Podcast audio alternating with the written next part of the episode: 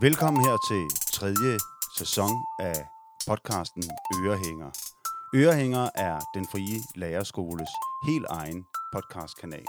I sæson 3 tager vi endnu en gang et kig på det digitale og didaktikken og børn og unges brug af digitale medier.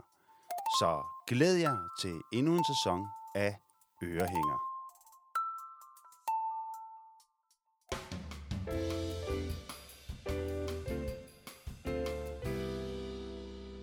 Hej Oscar, og Hej. velkommen til. Hej Nikolaj.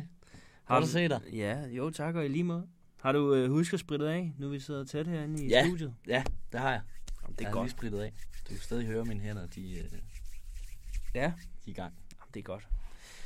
Oscar, i dag skal vi jo snakke lidt om øh, digitale læremidler. Og øh, jeg har jo fundet øh, en artikel her fra Asterisk, hvor øh, de henviser til en undersøgelse, som faktisk siger, at 50% af al den undervisning, der bliver brugt i overbygningen, det er med digitale læremidler. Synes du ikke, det er lidt tankevækkende? Jo, det synes jeg er enormt tankevækkende, Nikolaj. Altså, jeg kan da i hvert fald huske, da jeg selv gik i folkeskole på Skæringsskole, der havde vi et øh, medielokale, som blev brugt øh, måske en gang om måneden max. Og så når endelig en, en lærer havde booket lokalet, så var det 20 store stationære skærme og computere ved siden af hinanden i et ildelugtende medielokale, hvor Ja, hvor det var interessant at bruge øh, computeren jo for os elever. Vi synes, det var mega fedt hver gang. Og så, altså, tænker jeg nu, at det, det har udviklet sig rigtig meget med alt den digitalisering, der foregår. Og at jeg i hvert fald som kommende lærer vil, vil gøre mig tanker om, hvilke, hvilke platformer jeg bruger, og, og hvorfor jeg bruger dem. Fordi man skal ikke bare, det er min mening, man skal ikke bare tage et sæt fra Clio, og så fyre det af på sin 9. klasse i matematik. Og når du bare siger bare og fyre et undervisningsforløb af for Clio i matematik, hvad mener du så med det, Oscar? Jamen med det mener jeg jo, at i princippet så behøver man ikke være uddannet lærer for at undervise øh, i et undervisningssæt fra Clio. Fordi det ligger simpelthen skræddersyet til dig som matematiklærer eller dansklærer. At du kan gå ind på Clio, og så kan du tage det her sæt om eventyr til 4. klasse, og så kan du smække det op på skærmen og sige, så kører vi. Altså, så står det simpelthen udførligt, hvad du skal gøre, punkt for punkt, inde på Clio. Okay, det er jo en interessant øh, påstand, du kommer med, fordi i princippet så kan jeg jo bare øh, melde mig ud af lærerskolen og komme ud og få et øh, helt andet job. Ja, altså det er jo måske også at smøre, smøre tyk på at sige, at man ikke behøver sådan en uddannelse. Men jeg synes, det er vigtigt som lærer, at man gør sig tanker over, hvorfor at vi bruger de her undervisningsmidler. Øh, midler.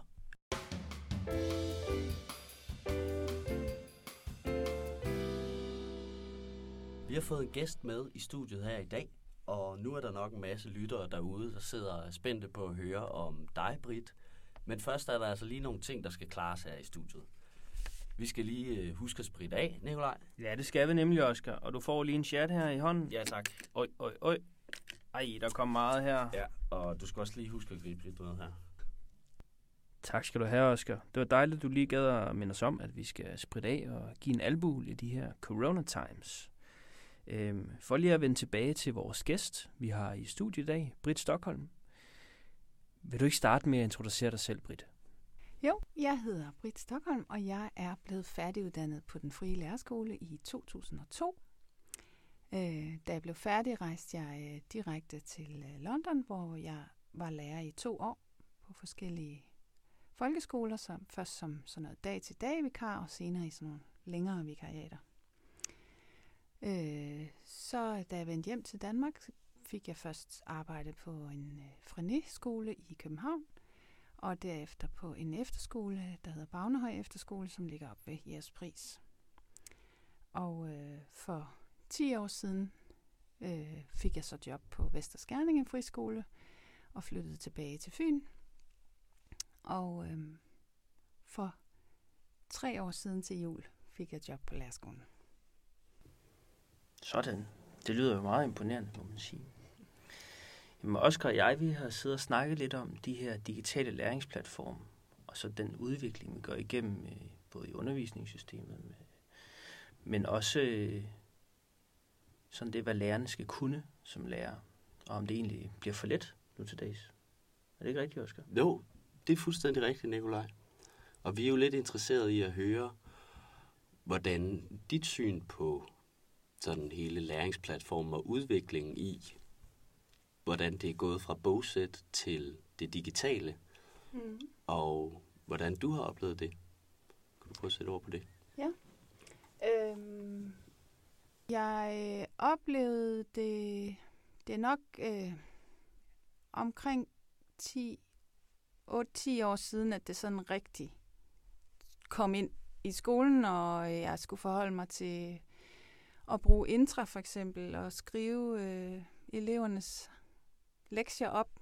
Øh, I starten var jeg måske sådan lidt, hej, det skal de lære selv.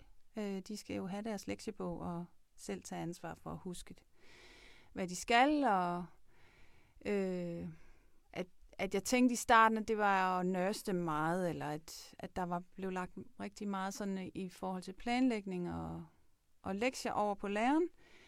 Og samtidig så synes jeg, at det var enormt øh, rart, at jeg fik foræret øh, en portfolio, som havde været så svær at, øh, at lykkes med analogt, fordi eleverne smed deres stile ud og mistede deres kopier, og altså hvert år inden eksamen, når de fik deres øh, opgivelser, så var jeg jo ved kopimaskinen i en uendelighed, fordi de havde mistet de tekster, de havde opgivet til eksamen. Og så der blev også øh, en masse ting, der var meget lettere for mig.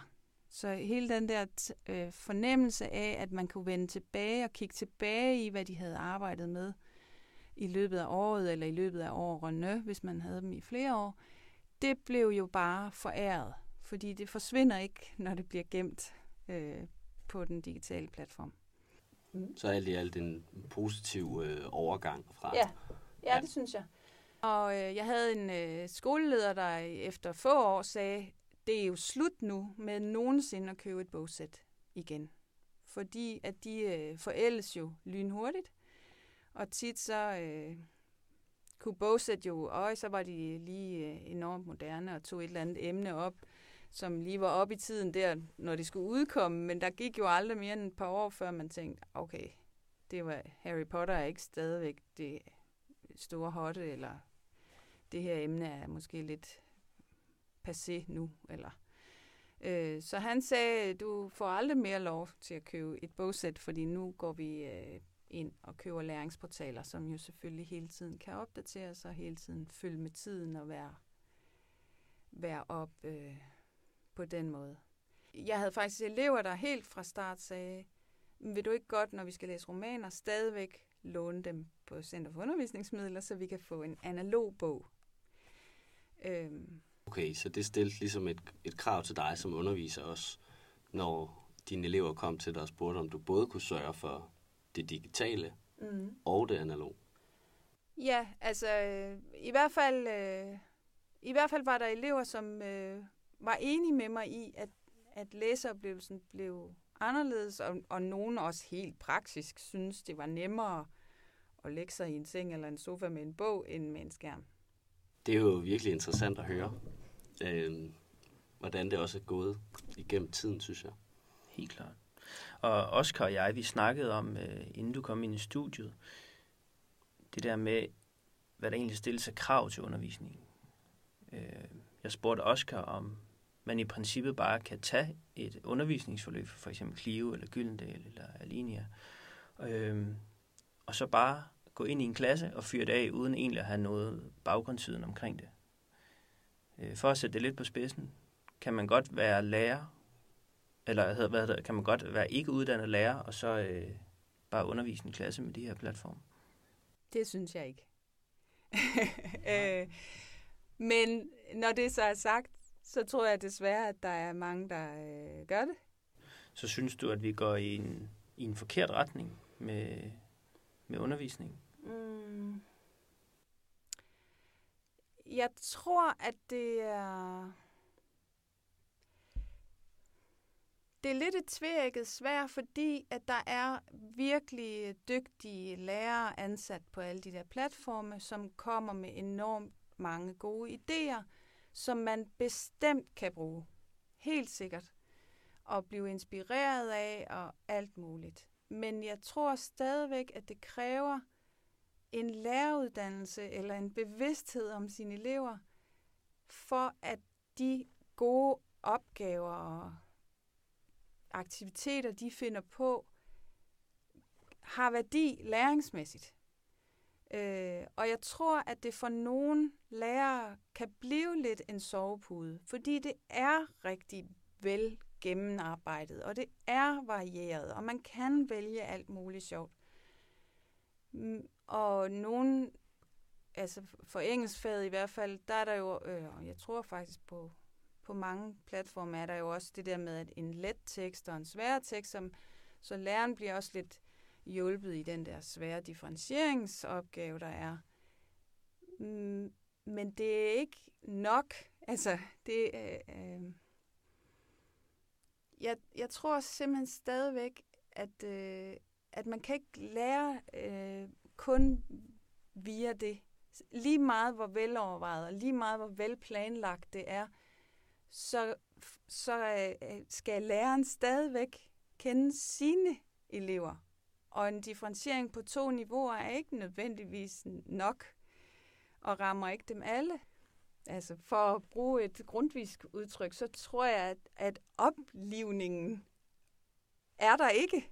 Man oplyser meget om nogle meget faktuelle ting, og man er sådan, man opfatter læring som, ja, jeg ved sgu ikke, altså, for den har aldrig levet som klog på det er blevet, han først ej havde kær. Altså, der er ikke nogen følelser med i det, og derfor lærer alle børn ikke af det.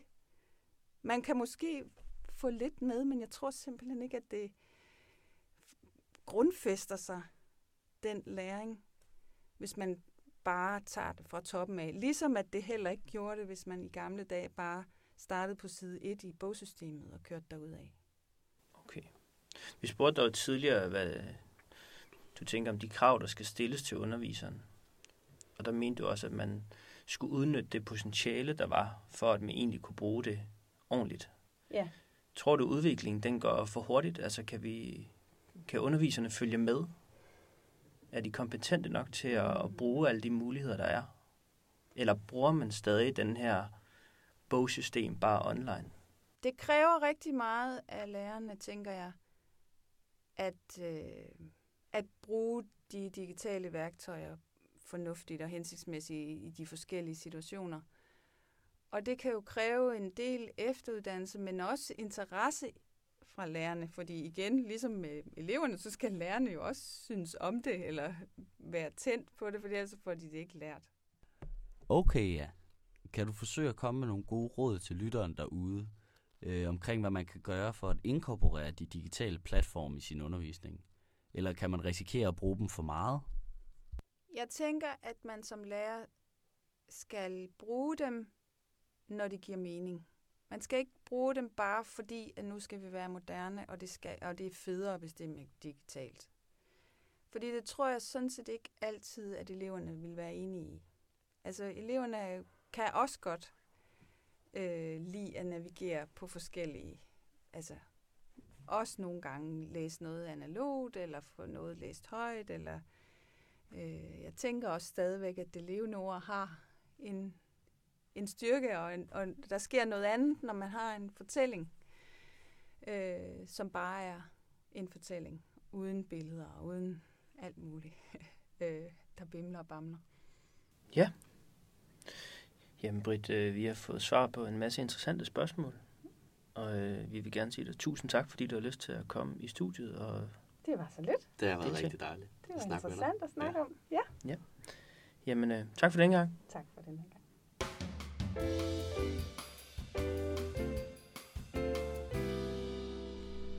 Ja, nu har vi jo haft øh, Britt inde i studiet her, Oscar, og hun kom jo frem med en masse interessante pointer. Ja, det gjorde hun virkelig. Ja er der nogen af dem, du sådan særligt bed øh, mærke i?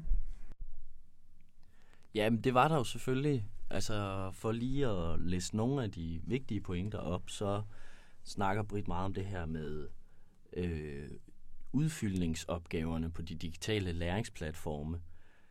Virker ikke godt nok, hører jeg hende sige. Altså, når eleverne selv skal rette eller gøre det selv på den måde. Og så siger hun, at det er vigtigt med den her læringsværdi, øh, som der er i de opgaver på Clio. Øh, men at man som lærer skal passe på med, at det ikke bliver en sovepude. At man ikke læner sig for meget op af det materiale, som Clio eller nogle af de andre læringsplatforme kommer med. Øh, man skal mere bruge dem, når det giver mening, og ikke bare bruge dem for at være en smart digital øh, lærer. Og så synes jeg, det er rigtig vigtigt øh, at nævne, at hun citerer Grundtvig og snakker om oplevning, fordi det, som jeg hører Britt sige, det er, at når børnene ikke har sine følelser med i undervisningen, jamen så lærer de ikke lige så meget. Det er en interessant pointe.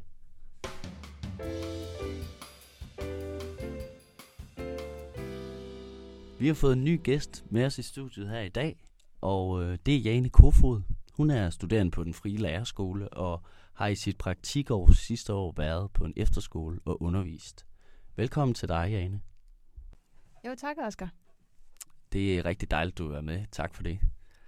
Du får lige lidt sprit her. Og øh, Ej, hvor lækkert. yes, oh, der kommer lidt meget her. Nå, men vi skal jo i gang med det her. Og Jane, du har været i praktik på en efterskole sidste år. Er det korrekt? Jo, det er rigtigt. Ja, og i den sammenhæng, så kunne jeg godt tænke mig at spørge, fordi øh, emnet her i dag på podcasten, det er brugen af de digitale læremidler eller læringsplatforme ude i skolerne. Så hvordan øh, oplevede du skolens brug af de digitale læringsplatforme, der hvor du arbejdede sidste år? Jamen, det jeg oplevede, Oscar, det var, at de teams, vi, øh, vi sad i os lærer, når vi for eksempel havde, nu havde jeg både dansk og matematik, så sad vi rigtig meget og snakkede om, hvad for en platform vi egentlig havde lyst til at købe licens til som skole. Fordi vi synes, at der var nogle af dem, som virkede bedre end andre. For eksempel så havde vi en oplevelse af, at Gyldendal har for ikke så lang tid siden begyndt at op, optimere deres øh, platform i forhold til matematik. Så øh, vi havde overbygningen, og derfor så var der ikke særlig mange øvelser derinde allerede. Og derfor så vurderede vi, at øh, A-linje blandt andet var bedre, eller matematikfæsser, hvor at eleverne selv kan sammensætte deres egne opgaver og sådan noget. Det havde en, en større effekt, eller det var bedre, at vi måske brugte den, end det andet. Ja, okay. Det er jo meget interessant, altså fordi der findes jo tonsvis af, af forskellige platforme, ikke? Nogle bedre end andre. Hvordan brugte du de her platforme i din undervisning så? Jamen det jeg gjorde, det var, at øh, jeg gik ind, og så, så kiggede jeg på, for eksempel hvis nu var i dansk, der kørte jeg et forløb med det moderne gennembrud. Så gik jeg ind på øh, Gyldendal, fordi der ligger rigtig, rigtig mange tekster herinde. Og så fandt jeg mine tekster derinde, og så kombinerede jeg det med de forløb, som allerede lå derinde. Nu lå der faktisk et forløb med det moderne gennembrud, så det var faktisk rigtig praktisk. Så gik jeg ind og kiggede på, hvordan var det, at de anbefalede, at man arbejdede med teksterne. Og så tog jeg inspiration af det. Fordi hvad jeg vurderede derinde, det var, at det niveau, som ligger inde på Gyldendal, i hvert fald efter min øh, vurdering, at det er, det er et niveau, de kører derinde. Og det fungerede ikke til den klasse, jeg havde, fordi at der var mange forskellige niveauer i min klasse. Så jeg var faktisk nødt til at tage det og så differentiere det, hvilket jeg synes, man burde gøre med alle forløb. Ja, det er jo utrolig vigtigt at differentiere i sin undervisning, sådan at alle kan følge med. Synes du ikke, Nikolaj? Jo, det synes jeg bestemt. Det er jo en utrolig vigtig pointe, at man skal tage øh, forudsætningerne op for alle elever og deres læring. Ja, og i den sammenhæng kan vi jo så spørge, altså, var der nogen mangler på de her platforme? Oplevede du, at der, øh, ja, der var nogle mangler på dem, eller at du gerne ville have, at der var noget mere af lige præcis differentiering, for eksempel? Ja, noget, noget af det, jeg kommer til at tænke på, når du siger det, det var faktisk, at når vi arbejdede, øh, for eksempel på Gyldendal, så synes jeg, at den tilgang, der var til, til hvordan man arbejdede med teksterne, var faktisk rigtig meget den samme.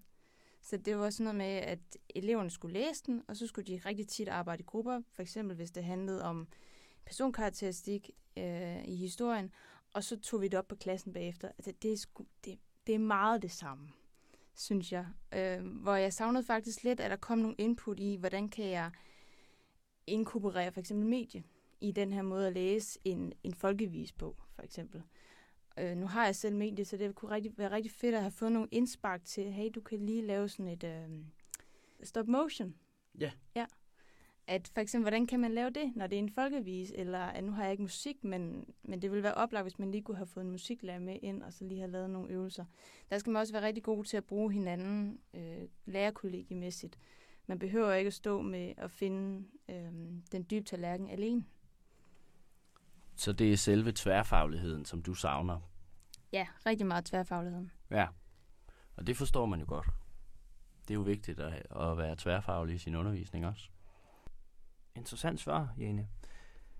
Men hvorfor skal man så øh, uddanne sig som lærer, hvis man kan bare bruge Clio, eller Eleni, eller Gyldendal, eller en anden undervisningsplatform?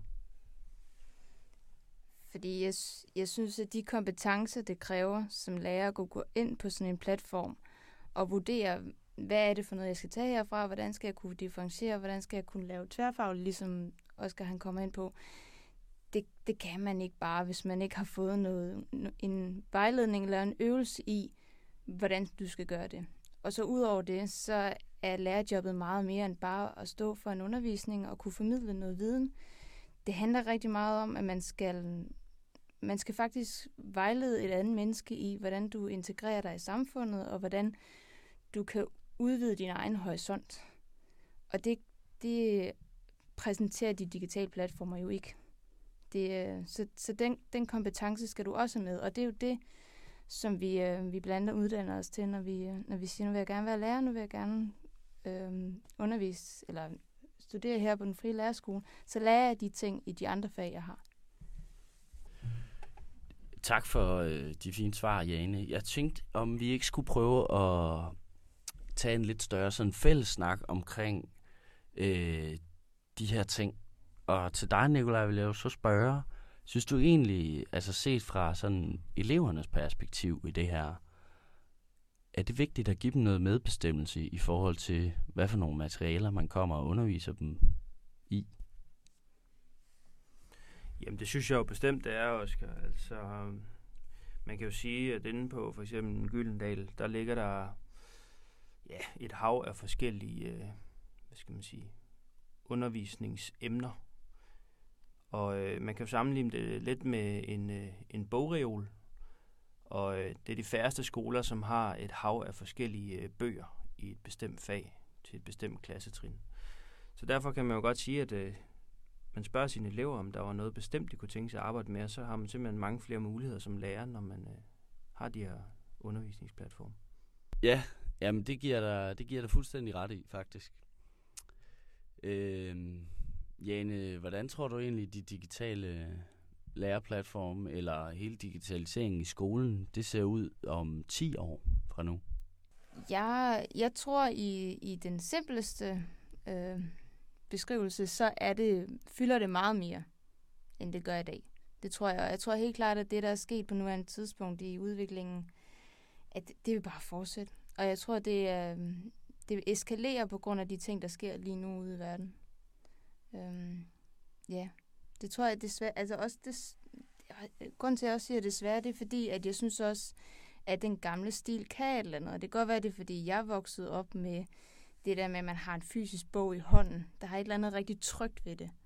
Men jeg synes også, at jeg havde en, en oplevelse ude i praktikken med, at mine elever, når de for eksempel skulle læse, øh, vi, har, vi skal læse nogle hovedværker i dansk, at så synes de faktisk, det var rigtig træls at skulle læse det på deres computer. Fordi de havde ikke det samme nærvær. Og jeg tror også, at øh, da jeg så skulle ud og undervise og gøre det over, øh, over Zoom for eksempel, at så synes de ikke, at det der nærvær, når jeg stod og fortalte en historie, at det var der på samme måde, når de så mig på en skærm, end når de så mig fysisk i klasselokalet. Og, og det tror jeg, at vi kommer til at tabe måske noget mere af i fremtiden, hvis vi i hvert fald ikke passer på og er opmærksom på det. Ja, nu kan jeg se, at du, du rynker lidt på næsen, Nikolaj. Altså, jeg tænker sådan i forhold til vores, vores generation og den nye generation. Hvad, hvad tror du, vi kommer til at savne den der nærhed? Og tror du, at den nye generation glemmer, at der overhovedet findes sådan en i skolen? Det tror jeg. Jeg tror bestemt ikke, at vi kommer til at mangle den her nærhed. Jeg tror, vi skal meget, meget, meget langt ud i fremtiden, før vi går væk fra det her fysiske klasserum og går over til, til online-undervisning som sådan. Øh, men når det så er sagt, så synes jeg, at teknologi er mega fedt. Og jeg synes, det er utroligt spændende at følge med i den udvikling, der, der har været for eksempel de sidste 10 år. Øh, og jeg tror også nogle fag som dansk og engelsk, altså hvor man læser meget øh, øh, skønlitteratur, øh, det tror jeg, man kommer til at bibeholde i, i et stort omfang. Altså, der er noget med at kunne sidde og læse en bog rent fysisk. Øh, men for eksempel fag som fysik, kemi og biologi og så videre, der tror jeg hurtigt, at tingene kan blive forældet i de her øh, faglitteraturspørg. Og der er det virkelig smart at have de her online læringsplatforme. Ja, og nu kan jeg se, at øh, Jane, hun sidder nærmest og hopper på stolen for at komme med en, en afsluttende kommentar her.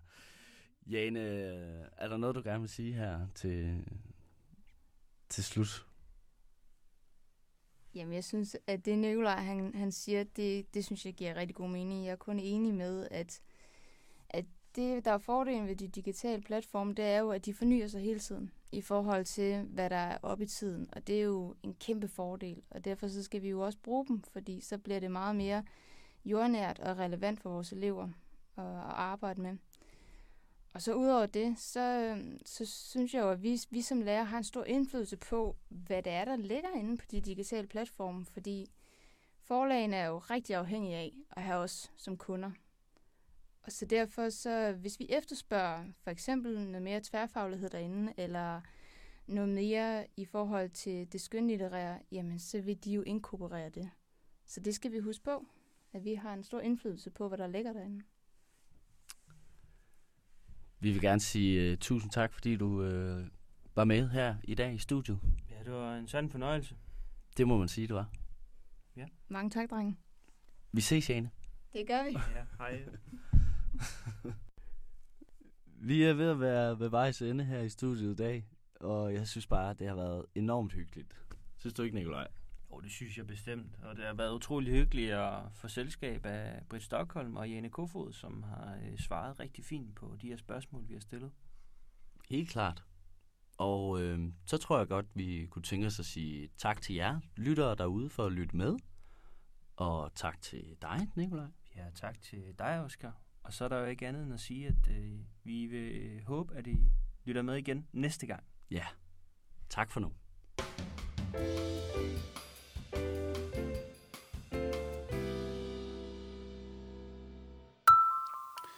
Tak fordi du lyttede med.